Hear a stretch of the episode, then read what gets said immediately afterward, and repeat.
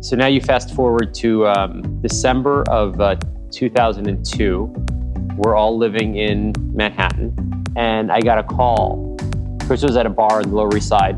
Uh, it's called Sweet and Vicious, I think. And he calls me up. He's like, Sam, we need to start a company.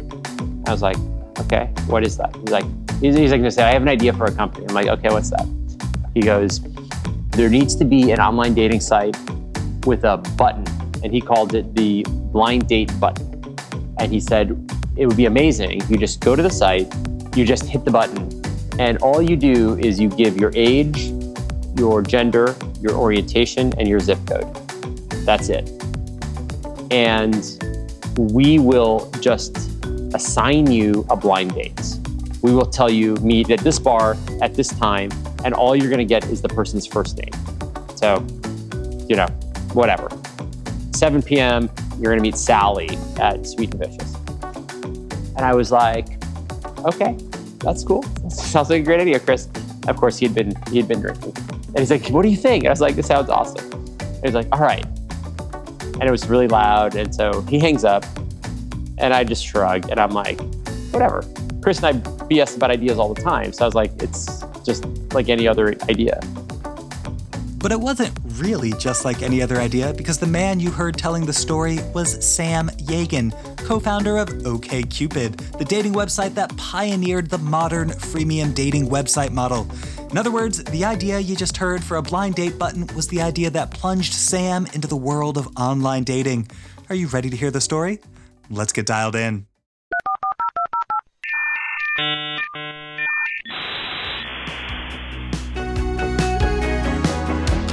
Hello and welcome to Webmasters. This is the podcast that teaches about entrepreneurship by talking with some of the internet's most impactful innovators.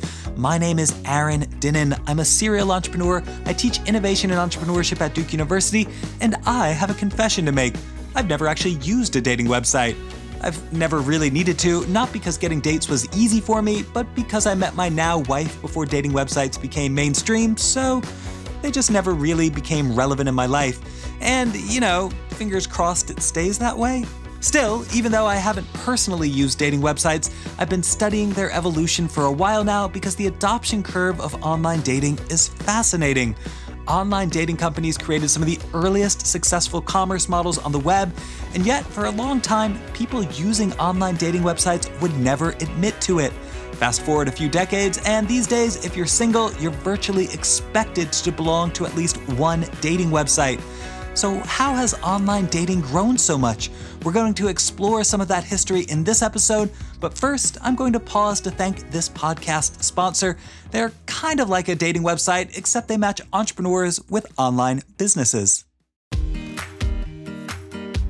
Webmasters is being brought to you thanks in part to the support of our partner, Latonas. Latonas is a boutique mergers and acquisitions broker that helps people buy and sell cash flow positive internet businesses and digital assets.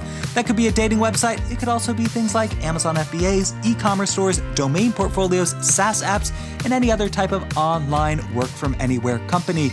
If you've got a business like that and are thinking about selling it, be sure to contact the team at Latonas. They've helped lots of people just like you sell their businesses for a great price. And if you're interested in buying an already profitable business, be sure to check out the Latonas website, latonas.com, where you'll find all their listings of businesses you can buy and start running right now. That website again is latonas.com, L A T O N A S.com. Even though this episode's guest, Sam Yagan, has had an enormous impact on the online dating industry, there's something a bit different about Sam's story of internet entrepreneurship compared with a lot of the people we've heard from here on Webmasters. Most of the people we talk with got excited about computers and the internet from a relatively young age. That's actually not the case for Sam. Not that he hated computers or anything like that, but even as a kid, Sam never saw computers as being particularly special or unique. And that's because, unlike most people in the early 80s, he grew up basically sleeping next to them. My dad was an engineer, a programmer, I guess they called it at the time. He went to college in the 60s before they even had uh, computer science degrees at most schools. So his degree was in math. but ended up, you know, learning computer science. And I remember one of my earliest memories was actually he would take me into the office sometimes because he could only reserve mainframe time late at night. And I would go into the office and I remember sleeping under his desk while he would be like putting punch cards, you know, or whatever into the mainframe. So that's what that's like my very first one of my very first memories of a computer. And what about the internet? When did you first start using that? In the early 80s. And I remember my first internet recollection was, you know, on a modem where you had to stick the phone into the thing and uh, you know, would make those crazy sounds, the static sounds and bells and so I think the idea of like being able to like connect to another computer, it struck me more as like annoying. I think in my very earliest times, like I, there was no benefit to it. It was just like this thing I had to do to accomplish the goal. That familiarity with computers would carry over into college for Sam when he moved to Boston to attend Harvard. Again, unlike a lot of the people we've heard from on Webmasters, Sam appears to have been mostly unfazed by what was, in reality, a monumental shift. If anything, he was surprised more people weren't already as digitally inclined. In the 90s, when I was in school, like I remember like going to the library and they taught us Gopher, you know, to get information from other libraries, which also just seemed incredibly inefficient. Can't I just go to like the encyclopedia in our library? Why am I gophering to University of whatever, Colorado?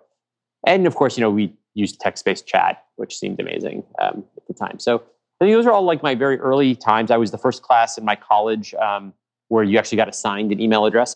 I remember learning that, and I remember that feeling like a big deal. There was like a the seminal change that was happening. That okay, now everybody gets an email. I'd already had an email address, so it wasn't a big of a deal. I remember being a little bit surprised that prior, this would have been the fall of '95, that people weren't already getting email addresses assigned and that it was now kind of a big deal that people were. I'm highlighting Sam's relative indifference to the ways computers were changing the world around him because I worry sometimes the entrepreneurial community gets carried away with what we might call the mystique of the visionary. It's the Bill Gates, Steve Jobs, or Elon Musk type of person who appears to see the world in some sort of unique and revolutionary way before everyone else and that's what allows them to become wildly successful entrepreneurs. Well, that might be true, or it might be a bit of retroactive narrative. The point is, you don't have to be a cutting edge futurist to build great companies. You can be like Sam, a wildly successful entrepreneur who is even a bit skeptical of the first entrepreneurial opportunity that came in front of him. That opportunity appeared when his friend at Harvard and future OKCupid co founder, Chris Coyne, showed Sam a website he'd built called The Spark com. I remember he uh, came to me in the fall of our uh, of our senior year, and he was like, "Hey Sam, check out this website I made." The closest comp that anyone would know now is the Onion. So just think of the Onion. Not exactly that, but that's the closest thing out in the world. And so it was this humor site, and you know, Chris wrote these funny articles, and I read them and I laughed, and I was like, okay. But it, it, it at no point struck me as a business for sure, or even something that was durable or viable, something that you'd want to do other than just kind of thing on the side. And so I was like, haha, very funny. And then I went back interviewing with consulting firms for my job. And winter break came and went. And then in January, he said, Hey, have you checked out my website recently? And I was like, No. Um, and he's like, You should check it out. And I checked it out. It was just more funny articles. And he had added a, you know, I think a purity test, um, which was all the rage at the time. Okay, whatever, I still don't get it. And then he was like, I forget the exact number, but he's like, hundreds of thousands of people come to the site every month. I remember being like, that's a lot of people. And I still was like, I don't get it, other than you've written some funny articles that lots of people read, whatever. Chris was like, I think we should do this. Remember that exact sentence. I think we should do this. And I literally said, Do what? What is the this in your sentence? And he's like, We should start a company. And I was like, okay. that didn't sound like a very enthusiastic response. Why'd you agree to build a company with him? Because I remember thinking like it would be fun and I would learn a lot and why not? And so it certainly wasn't for like money and fame and all the other things. It just seemed like a fun thing to do. It's here, actually, where we can see something that's a bigger indicator of entrepreneurial potential than being some type of tech visionary. Sam was willing to pursue a path with a lot of uncertainty. For me, that's the defining characteristic for entrepreneurs. Most people crave predictability, while entrepreneurs seem comfortable with unpredictable outcomes. What's particularly interesting about Sam's story is how he developed this willingness to thrive in uncertainty. Most of the entrepreneurs I speak with tend to have a parent, close family member, maybe an early mentor who was quote unquote entrepreneurial in some way, and that's what helped facilitate their eventual journey to becoming entrepreneurs themselves. For Sam, that wasn't the case. At least he didn't think it was until, as an adult, he had an important revelation. It took me years of failing to answer the question of what in your childhood led you to become an entrepreneur. Everybody wanted me to say lemonade stand and paper route and all that kind of stuff. And I, and I just couldn't answer that question for years. And then finally, I remember I was at a dinner with my parents and like there was just this light bulb as they talked about their own upbringing. I was like, oh, you guys are entrepreneurs. So, what made Sam's parents entrepreneurs? Well, they were immigrants. I would say the the one exposure in my childhood that I think really set me up with the mindset of being drawn toward entrepreneurship was being the son of immigrants because the life choices they made I don't think they ever said the word entrepreneur to me, but they gave up a life of relative comfort. Granted, it was in Syria, so not comfortable today, but at the time they were like upper class, landowners, well educated.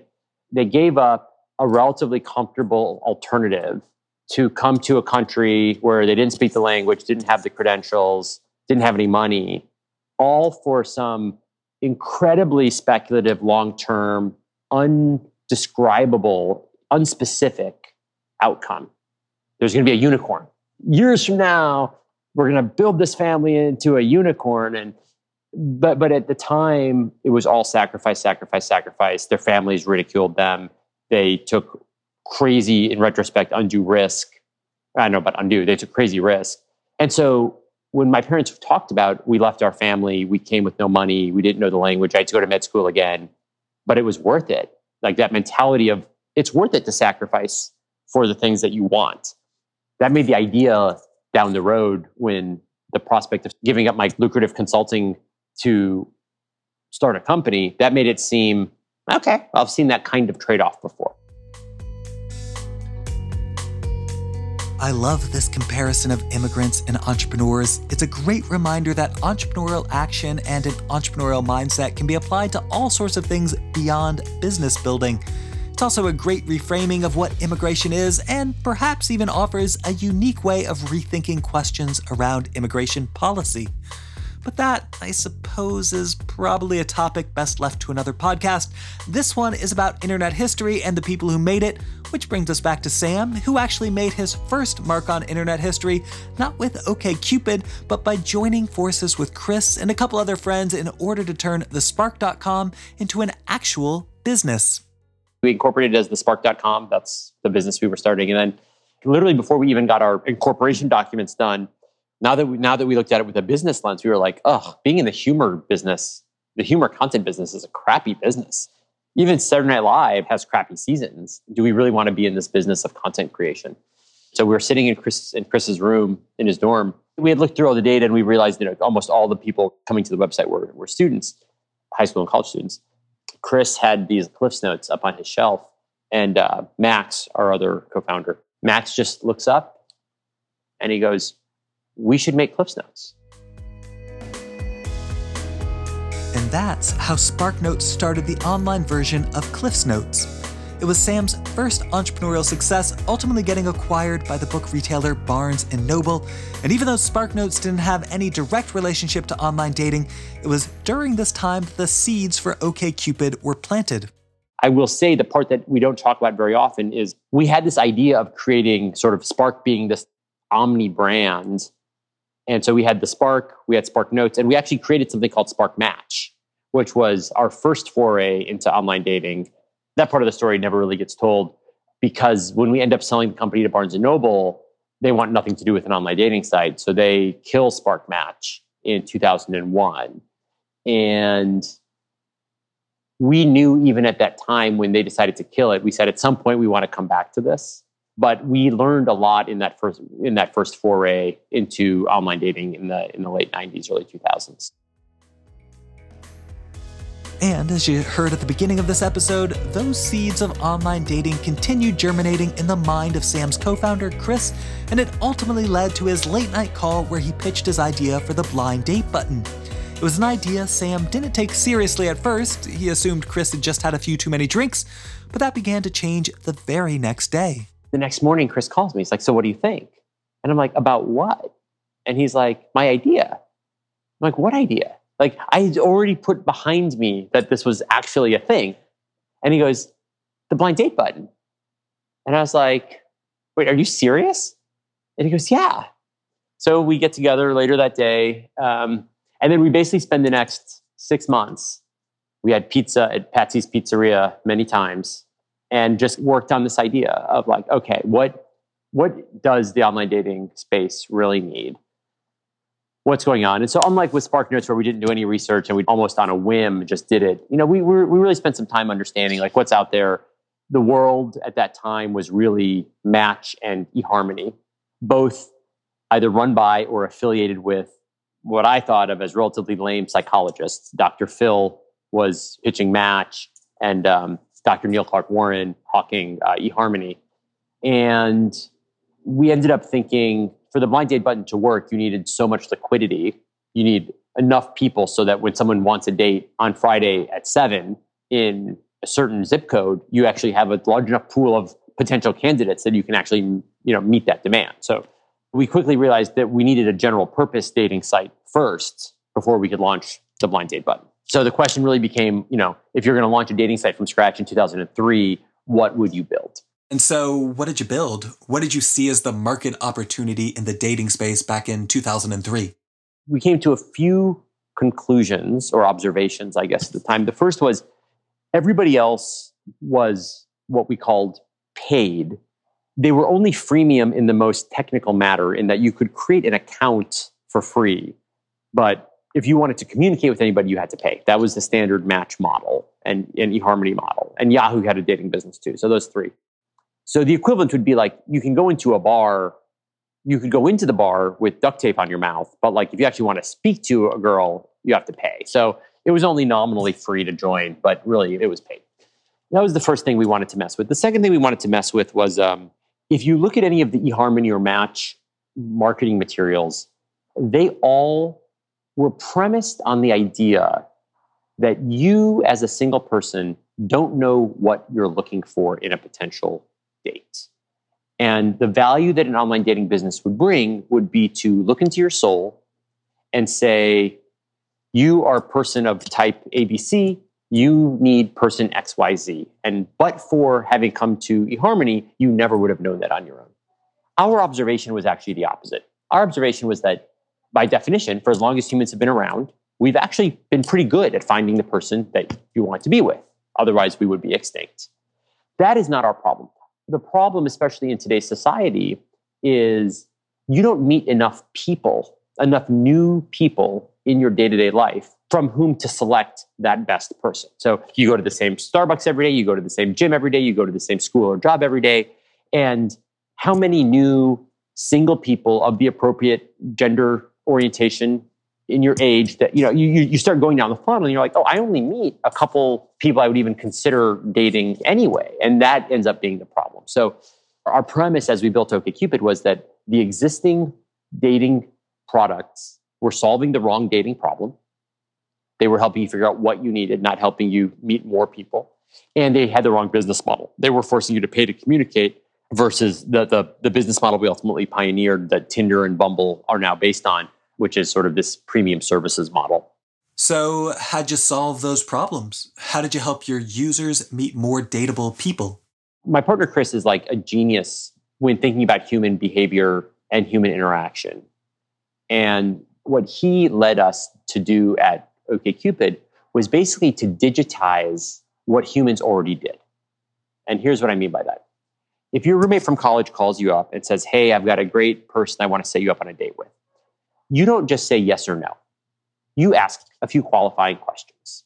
And you might ask about age, you might ask about religion, you might ask about job, you might ask about pets, you might ask about travel, who knows. You're going to have a set of filtering questions you're going to ask. And if you get the questions that are disqualifying, you say, you know what, that's probably not a good fit. If the responses are, are in line with what you're looking for, you say, yeah, that sounds great. And every, each person has their own kind of set of questions, their own questionnaire, if you will. And while you care most about your questions, you might also be interested in the questions I ask. Yeah, oh, I didn't think about asking that question. That's a pretty good question. Let, let's include that too. And so the product that we created was basically taking the heuristic that people already use to determine whether to date someone and simply bringing that online. So rather than us hiring psychologists to say, well, what are the right compatibilities among people, we simply let people ask their own questions to the system.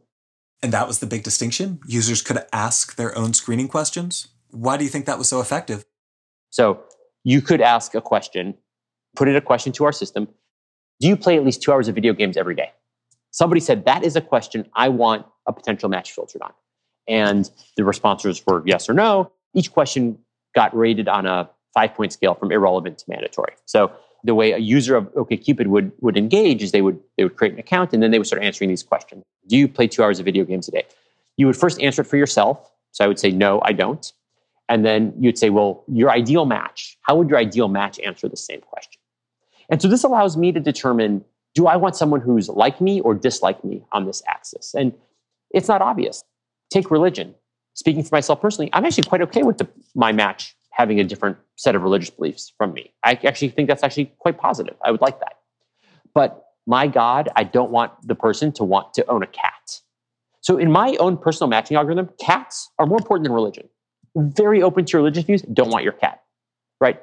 And so, it's very hard for a centralized system to capture that, right? Like eHarmony's model would have said, of course, religion is more important than pets. And in my model, it's actually not.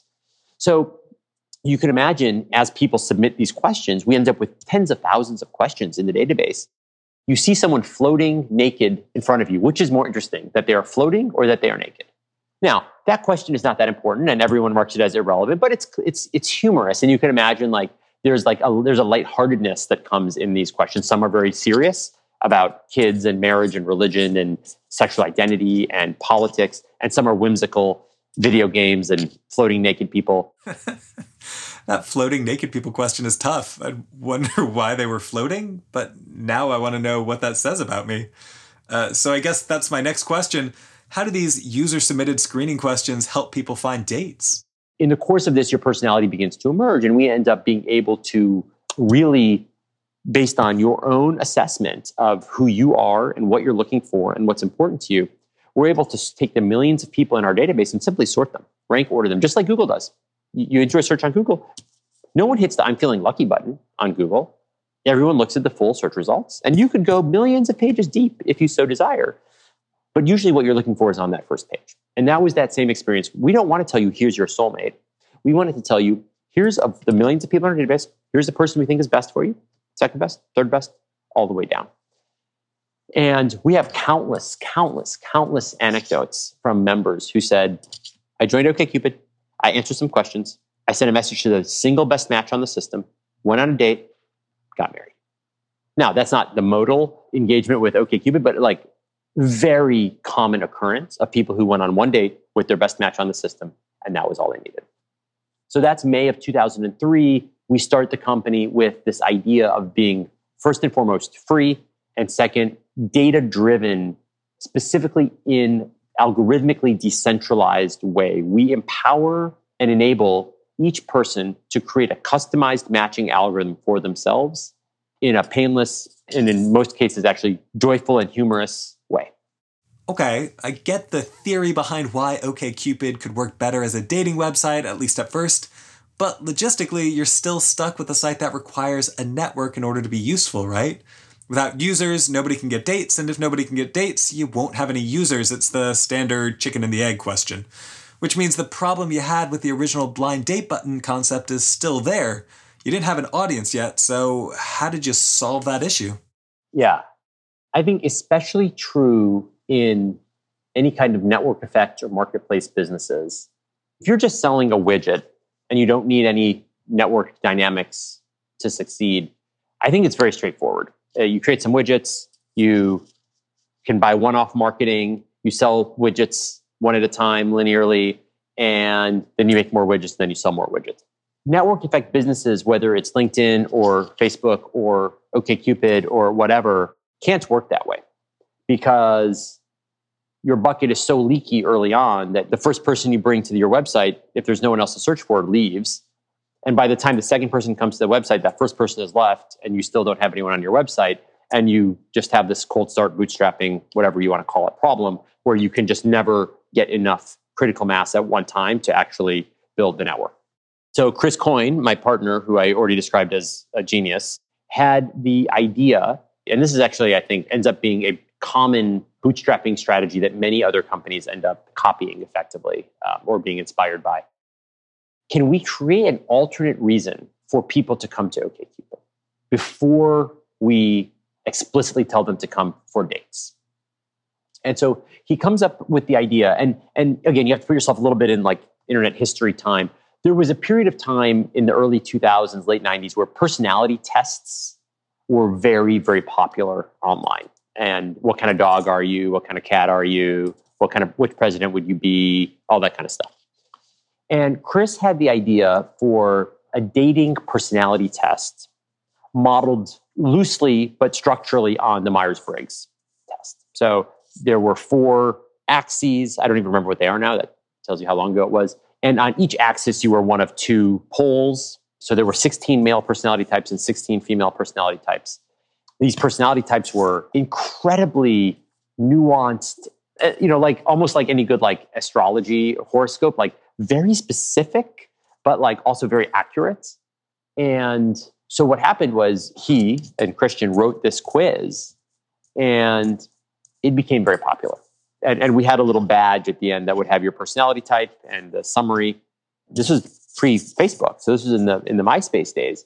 People would take the widget and literally they would cut and paste the HTML code and they would paste it on their MySpace page.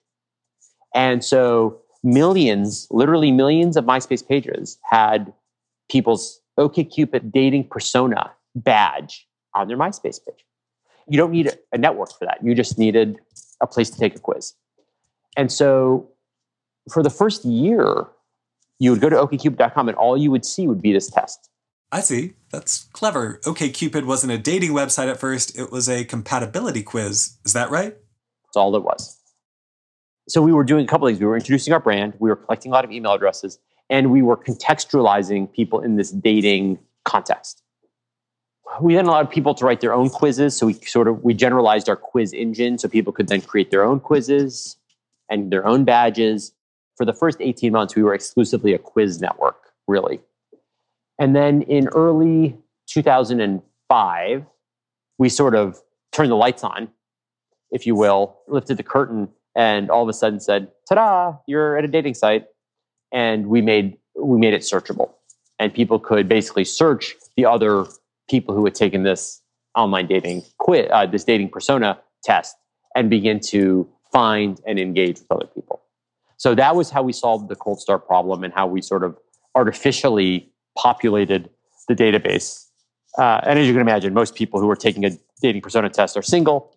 Obviously, there were a lot of people who weren't, and they were either outraged or simply deleted their profiles or whatever. But for the many, the majority of those millions of people who were single, we sort of then had this dating site for people. And just to be clear, it wasn't an accident, right? You knew you were creating a dating website all along, even though that's not what you built at first? Yeah, people often ask, the, they're like, oh, did you stumble? And I mean, of course, I can just tell you the truth. But the fact pattern is we wouldn't have called it OKCupid if it was a general quizzing site. It's a bad enough name for a dating site, actually, in retrospect, but it's a terrible name for a quizzing site. So definitely was in the cards the whole time. If you're an entrepreneur thinking of building a network effects type of business like OKCupid or a social network or any kind of two sided marketplace, pay close attention to Sam's story. In fact, rewind and listen to it at least five more times. Over the years, I've met dozens of entrepreneurs who have ideas for marketplaces and social networks and things like that. And with millions of users, their ideas would probably be pretty cool. The problem, however, is how do they get users before enough people are on the platform to make it valuable? Sam is explaining the strategy. You'll probably have to create value for those early users by offering something else entirely, like Sam and the OKCupid team offered quizzes. Eventually, after OKCupid had built a large enough audience, the team was able to move those users to a dating website. But as you heard, it took 18 months. Remember, that's a lot of time to be working on something that isn't even your final company. You might not even be getting paid for it.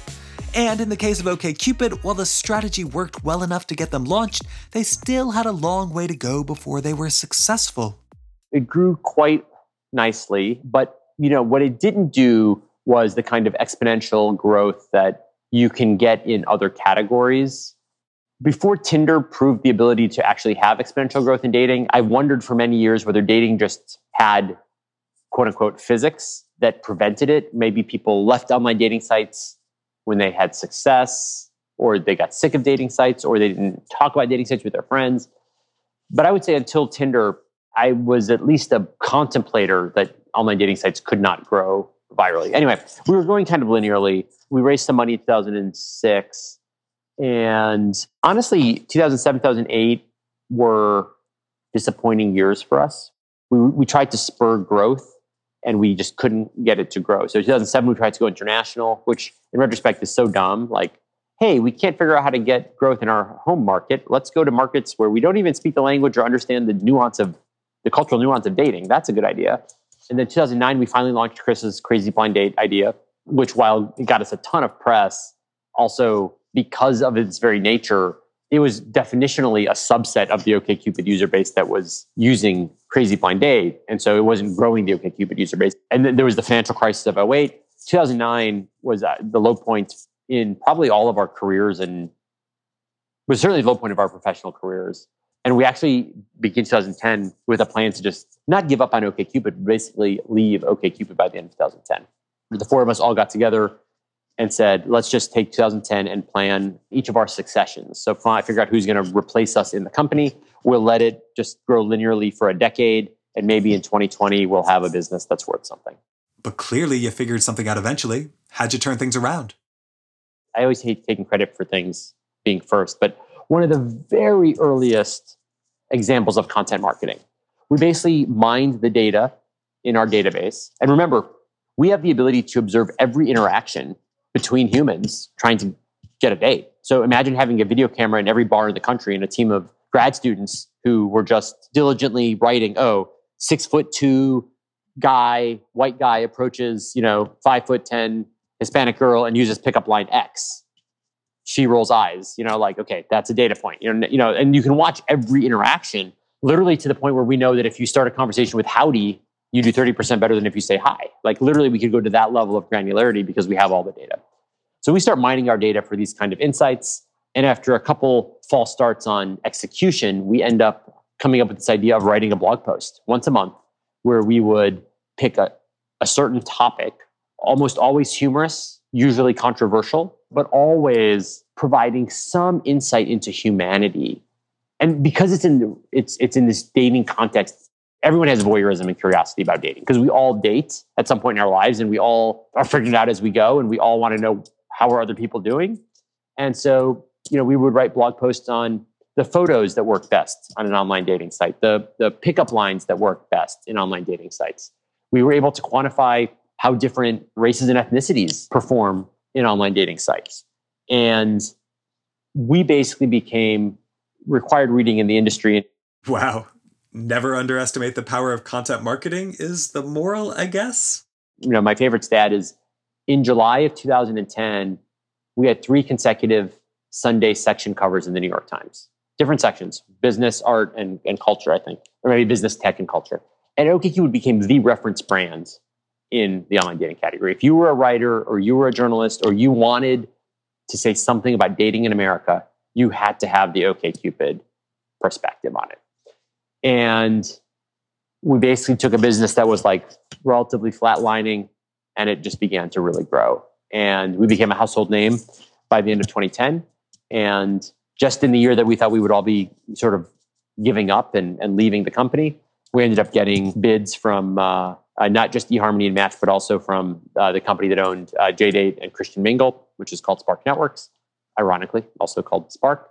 And um, by January of 2011, we end up selling the company to Match. And OKCupid is still part of the Match network. In fact, Sam even went on to spend a few years as CEO of Match, where he also oversaw the explosive growth of Tinder. So, yeah, Sam Yagan has definitely had an enormous impact on the online dating industry, both through OKCupid and beyond. And it's an impact he's quite proud of. I think we brought joy and happiness to millions of people. I think that, with all due respect to Google, the search for companionship is the most important search of your life. And when I wear my OKCupid hoodie out in the world, I inevitably will get stopped by someone who will tell me their story. And I've heard every story, and people have cried to me on airplanes. I've gotten hugged and carried in Vegas casinos. I mean, we change people's lives, and that is the thing I'm proudest of. helping people find joy, happiness, and love. It's hard not to be proud of that. And you know what? Speaking of helping people find things like joy, happiness, and love, I hope you loved this episode of Webmasters. Not the same kind of love, I'll admit, but it's something, right? So if you enjoyed it, why not share it with someone you care about so you can give them the same happiness?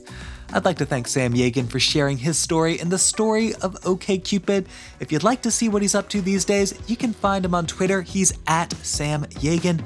This podcast is on Twitter. We are at WebmastersPod, and I'm on Twitter at Aaron Dinin. That's A A R O N D I N I N. I also write lots of articles about startups and entrepreneurship. You can find most of them over on Medium.com just by searching my name. Quick thanks to Ryan Higgs, our audio engineer, for his help with this episode, and a thanks to our sponsor, Latonas, for all their support. Don't forget, if you're in the market to buy or sell an internet business, make your way to latonas.com. And don't forget to subscribe to Webmasters so you get our next episode as soon as it's released. That's coming soon, but for now, well, it's time for me to sign off. Goodbye.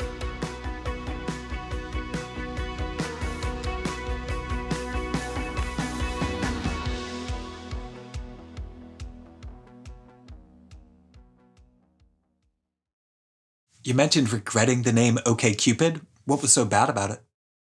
You know, we we wanted to be the opposite of eHarmony, which was pitching you a soulmate, and the idea that like we were just okay Cupid, we weren't like perfect match or perfect Cupid or whatever.